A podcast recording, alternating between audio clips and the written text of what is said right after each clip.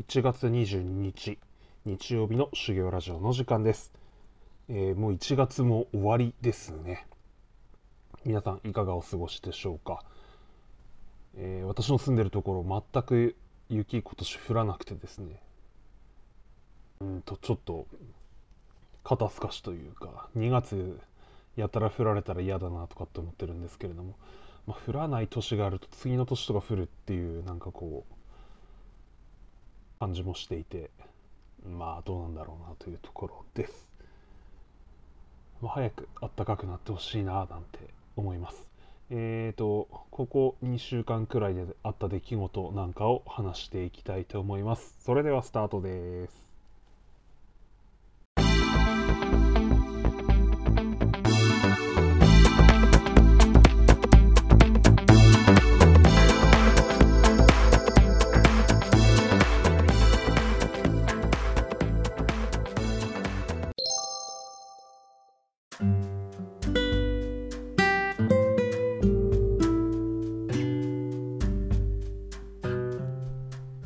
疲れ様です。修行ラジオ。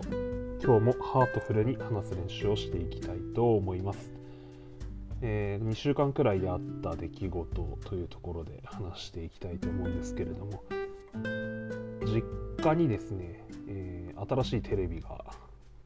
入りました、まあ、兄弟3人でですね、えーちょっとお金を出し合って新しいの買おうかということにしまして買って送ったわけですね。で今回からテレビでですねテレビで YouTube が見れるようになるということでですね、えーいいなというところだったんですけども。まあ w i f i 設定っていうのはさすがに業者さんはやってくれなくてですねまあ当たり前なんですけれども、えーそこはですね誰かが設定しなくてはというところで、ねうちの兄弟の一番のこうこういう時の弱点はですね誰も実家に住んでなくてですね一番近い私でもこう片道100キロくらいあるですね 距離に住んでいるというところなんですね。えーそこで、うん、参ったなというところでですねこう我々あの私は兄弟3人なんですけれども、えーいとこ7人おりましていとこラインというのをやってるんですよね。えーいとこラインとかあとそれそれぞれのこう配偶者とかが入っていたりする LINE がやってましてまあ割と仲良くですねこう兄弟いとこ関係よくやってるんですけれど、まあ、7人いてですねあの本当あのいとことかじゃなくて、まあ、よく兄弟みたいにして育ってるのでですね、まあ、一番下は一番上は私なんですけど一番下は15歳下までいるというですねなかなかこうバラエティあふれる、えー関係なわけです。その中で女子1人しかいないというところで それもすごい面白いんですけど、まあ、その女子はですねこう我々が結婚するたびにですねあの女の人がこう身内に入ってきたというところでですね非常に喜んでですねこう嬉しそうでした。中でも私の弟っていうのは二十歳で結婚しててですねその奥さんこう美容師なんですけど、えーその人とは非常に仲良くてこうやってましたね。で今はうちの妻とかともですねこう仲良くして、えーくれてるんでですね。すげえありがてえなと思うんですけど、まあ、その女の子がですね、えーいとこ LINE に誰か w i f i 設定やってくれねえって言ったらですねあのいとこ2人は、えー私の生まれた市に住んでますのでそこにこうで実家にもよく行ってるんですね。私の家の実家に。あのそんな感じ。兄弟みたいに育ってるんで我々兄弟いないですけどこういとこたちがこうばあちゃんとかに会いに来たりしてるっていう感じで、えーで彼女が w i f i 設定してくれて彼女の子供たちが早速こう YouTube を堪能したという動画が送られてああよかったよかったというところでした。でうちの祖母ですね85歳なわけですけれども、えー YouTube でですねあの彼女は彼女っていうかうちのばあちゃんはですねあの福田浩平さんというですねこう演歌歌手が大好きで、まあ、紅白にも出たことあるようなこう素晴らしい歌を歌う方なんですけど、まあ、コンサート秋田に来ると必ず欠かさず見に行くくらい好きでですね、えー、公平公平とですね、え呼び捨てで呼んでるんですね。ファンだからなんでしょうね。福田さんとか浩平さんとかじゃなく公平公平と呼んでてですね、えーるわけです。で YouTube で福田浩平チャンネルというのがありましたのででそこチャンネル登録してもらってですねバチッとかけたらさテレビに公平がいるということでこう祖母は痛く喜んでましてまあ YouTube つけてよかったな。YouTube 機能つけてよかったなというところです。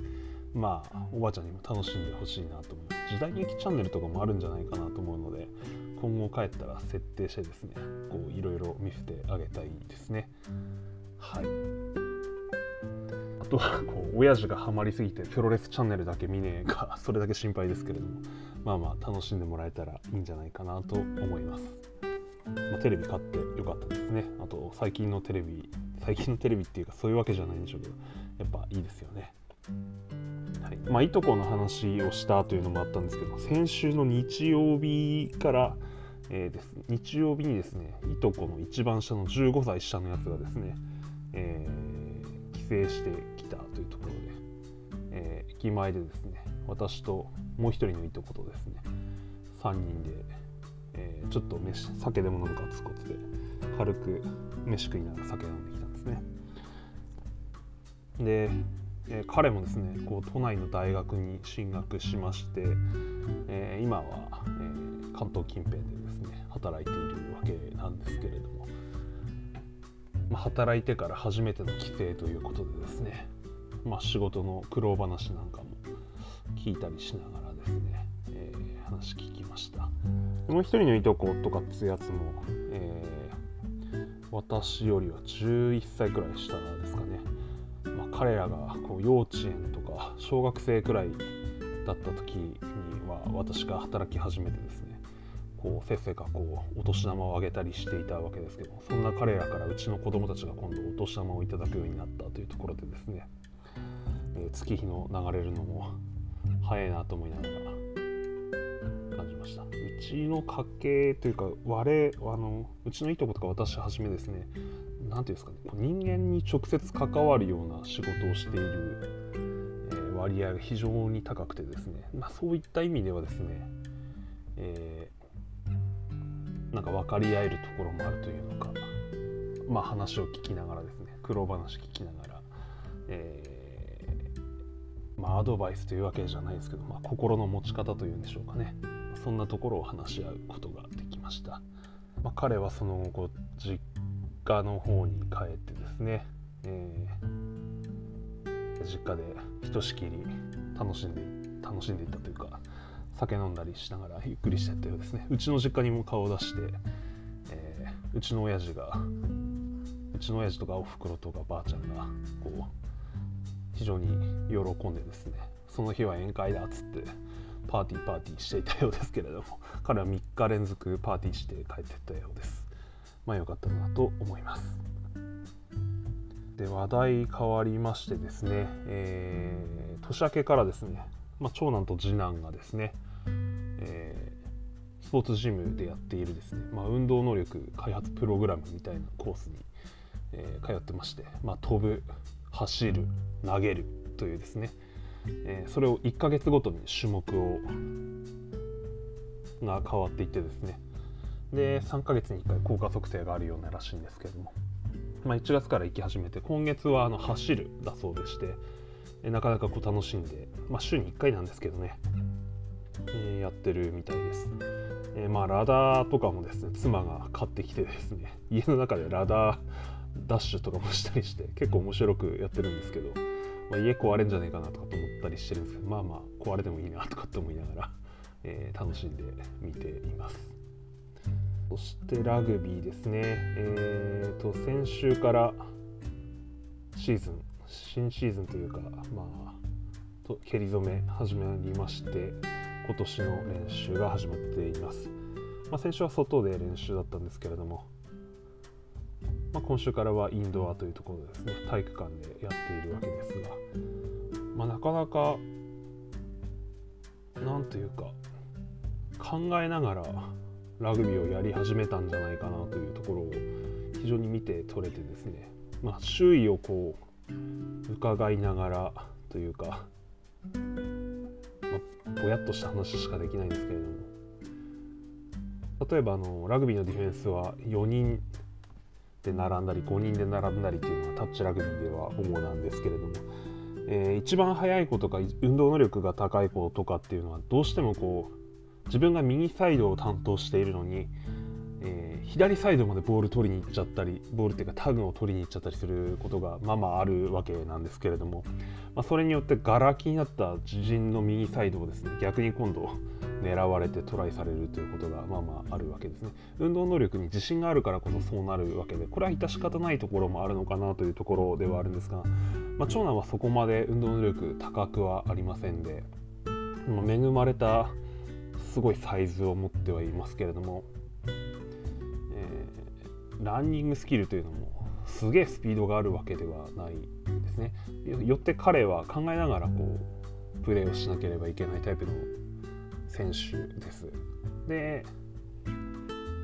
彼は守備エリアをちゃんと守るということの考え方を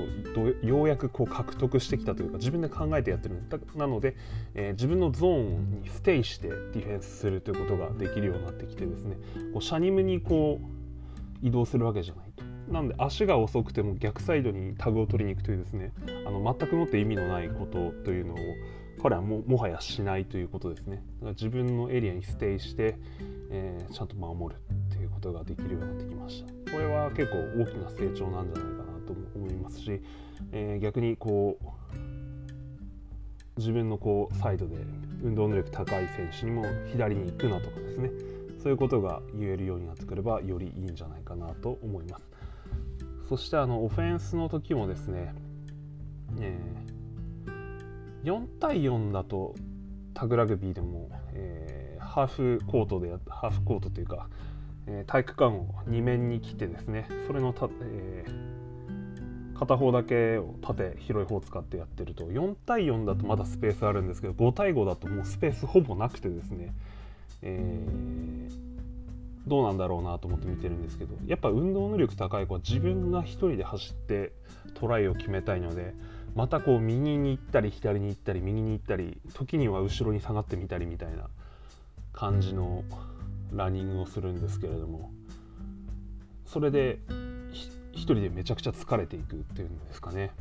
で後半になるとどんどんどんどんスタミナが落ちてくるみたいな感じなプレーがあるわけですけれども、まあ、長男もそこはだいぶ割り切り始めたようでもう縦に一直線にドドドドドと走ってってですね。あえて自分のタグを取らせるっていうんですか。でその後に、えー、いいランナーにいいボールを出してあげてその子にトライを取らせるっていうですね、えー、まあ自己犠牲の形にはなるわけですけれども、まあ、そういう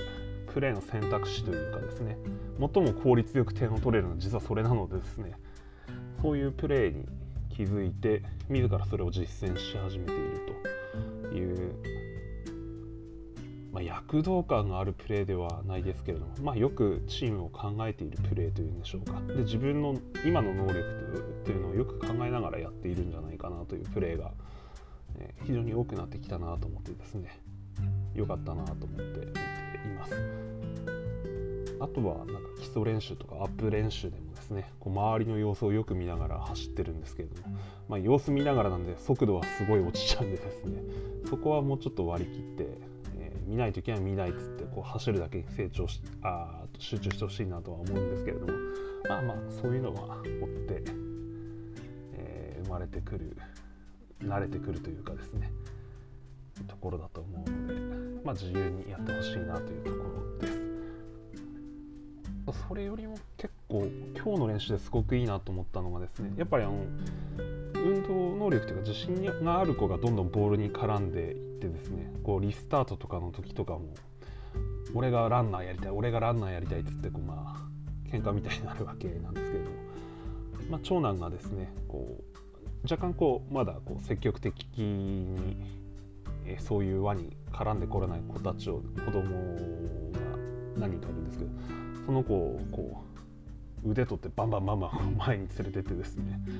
えー、君が次のリスタート時のランナーだみたいなどんどんどんどん押し出してやったりするような動きとかをしていて、えー、いいなと思ってですね。試合になればですねやっぱりこだわるところはあると思うので、えー、そこはこう積極性があるやつがボールに絡んでいくランニングしていくっていうのは自然な流れなんじゃないかなと思うんですけれども、まあ、練習はですね入り口ですから。そこは積極性つけさせるためとか自信を自分が持っていくためにもですね、えー、そういうちょっとした気遣いというか、えー、そういうのはあってもいいんじゃないかなと私は思っているので、まあ、よくそういうふうな見方というか配慮というかもできてるんだなと思ってですね。良かったなというところで話をしました。で帰りの練習あ帰り帰りの練習練習が終わった帰りとかは今日は私と長男だけだったので、まあ、ドライブしながらあのああいう優しさというか、えー、気遣いっていうかはすごい良かったなみたいな話をして仲間に大事にするのが大事だよねみたいな感じで長男が言ってきたんでまあそりゃそうだよなって対戦相手も大事だよなって話を長男です。えなんでみたいな話対戦相手いないと試合できねえだろうっていう話をしたらあ本当だねみたいな話で。一緒にラグビーやってる仲間だろうっつって。そうだねみたいな感じでですね、えー、長男と話してきました。でこれは私サッカーとかやってる時もこう徹底していたことだったんですけども、えー、試合中ですねあの足つるんですよね。相手の人だったり自分だったり。あのよくこう会社であったこう対抗戦とかですね。あと市内リーグとかっていうのを参加しててですね、えー、アフターファイブとかによく大会出てたんですけど。まああのみんなおじさんたちばっかりなんでおじさんお兄さんとかですね。こう昔の蓄積で試合してるので足どんどんつってくんですよ。見るも無残なこう地獄絵図みたいな感じでなるんですけど連戦が続けばですね。でそういう時とかですね釣った人にですね敵味方関係なくもうバーッと近寄ってって足伸ばしてやるとかですねピッチの外出してやるとかそういう気遣いってすごい大事だなっていうのをこう身に染みて私感じていてですね。で長男にもですねあのもし足痛くしたりとか倒れたりしちゃった子いたら一番最初に近くに行って助けてやれよと。仲間でも敵でも関係ねえからなっつって。本当だねみたいな感じでそういう話をしながら、えー、帰ってきました、ね。えー、まあいい練習ができてるんじゃないかなと思います。ちょこちょここうトライに絡むようになったり自分でトライする機会とかっていうのもどんどん増えてきていて、まあ、存在感があるプレーというんでしょうか。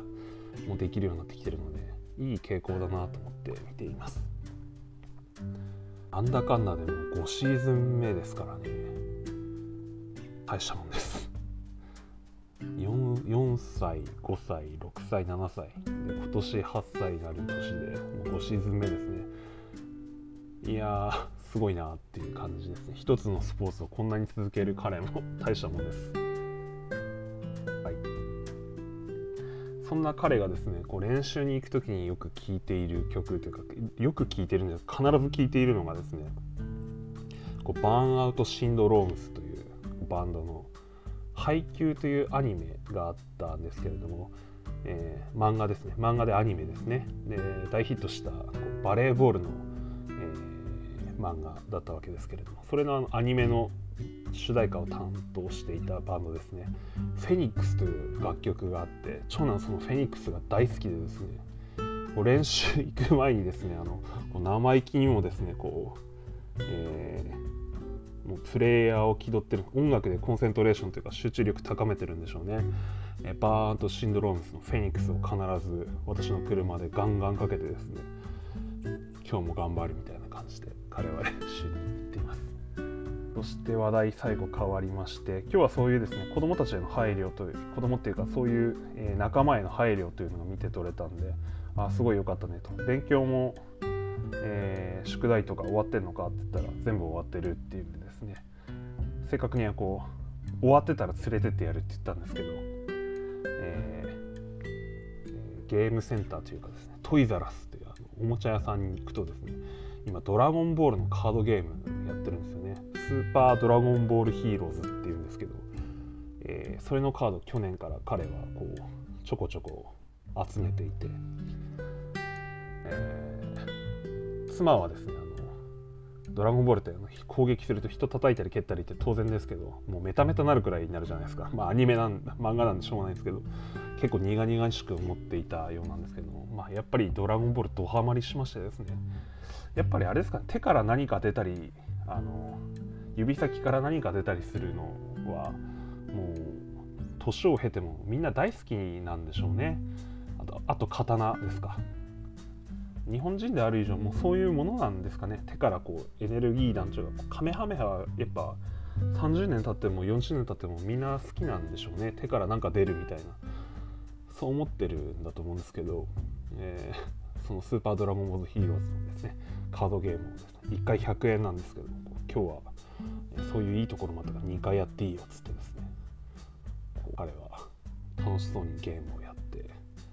帰ってきました。そんな感じのこの2週間でしたね、えー、子供たちの成長もそうですし、えー、いとこの成長であったりですね。目の当たりにして非常に楽しかったですし彼らから元気をもらったなというところもあり、えー、自分も成長していかなければな。習慣でした。こんな感じですかね。あとは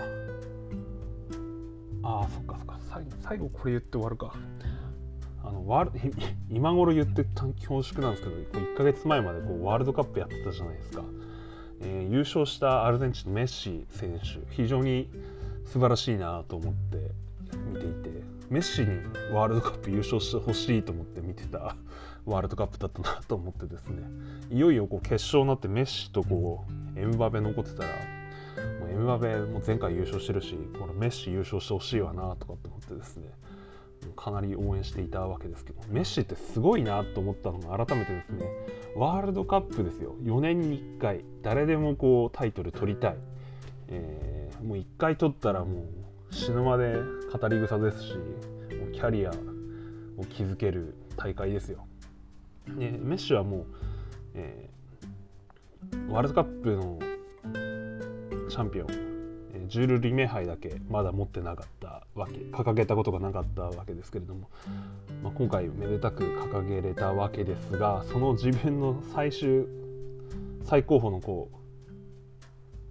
うかかった試合でですね決勝戦ですよ。えーと、ディフェンスの時あいつ何してるかっつうとですね歩いてるんですよ。すごくないですか？なんか死ぬほど走って守れとかですね。そんなのそこら辺の選手だったら言われるわけですよ。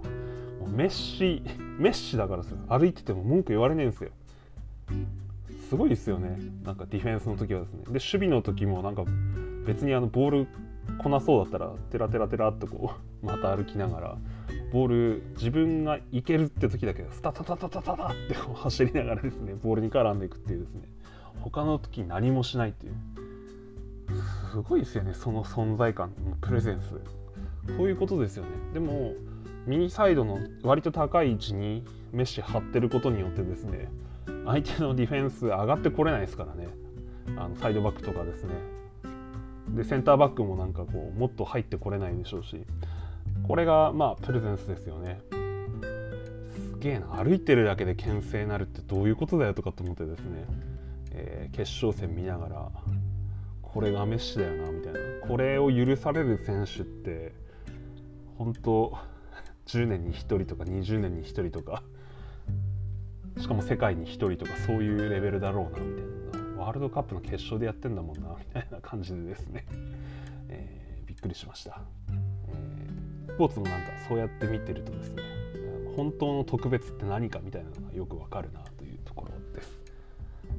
はいえーと結構喋ったな。終わりますかね。23分も喋ってます。はい。それでは1月も残り10日というところですけれども、えー、体調に留意なさって、えー、頑張っていきましょう。最後まで聞いてくださった方おられましたらどうもありがとうございました。失礼します。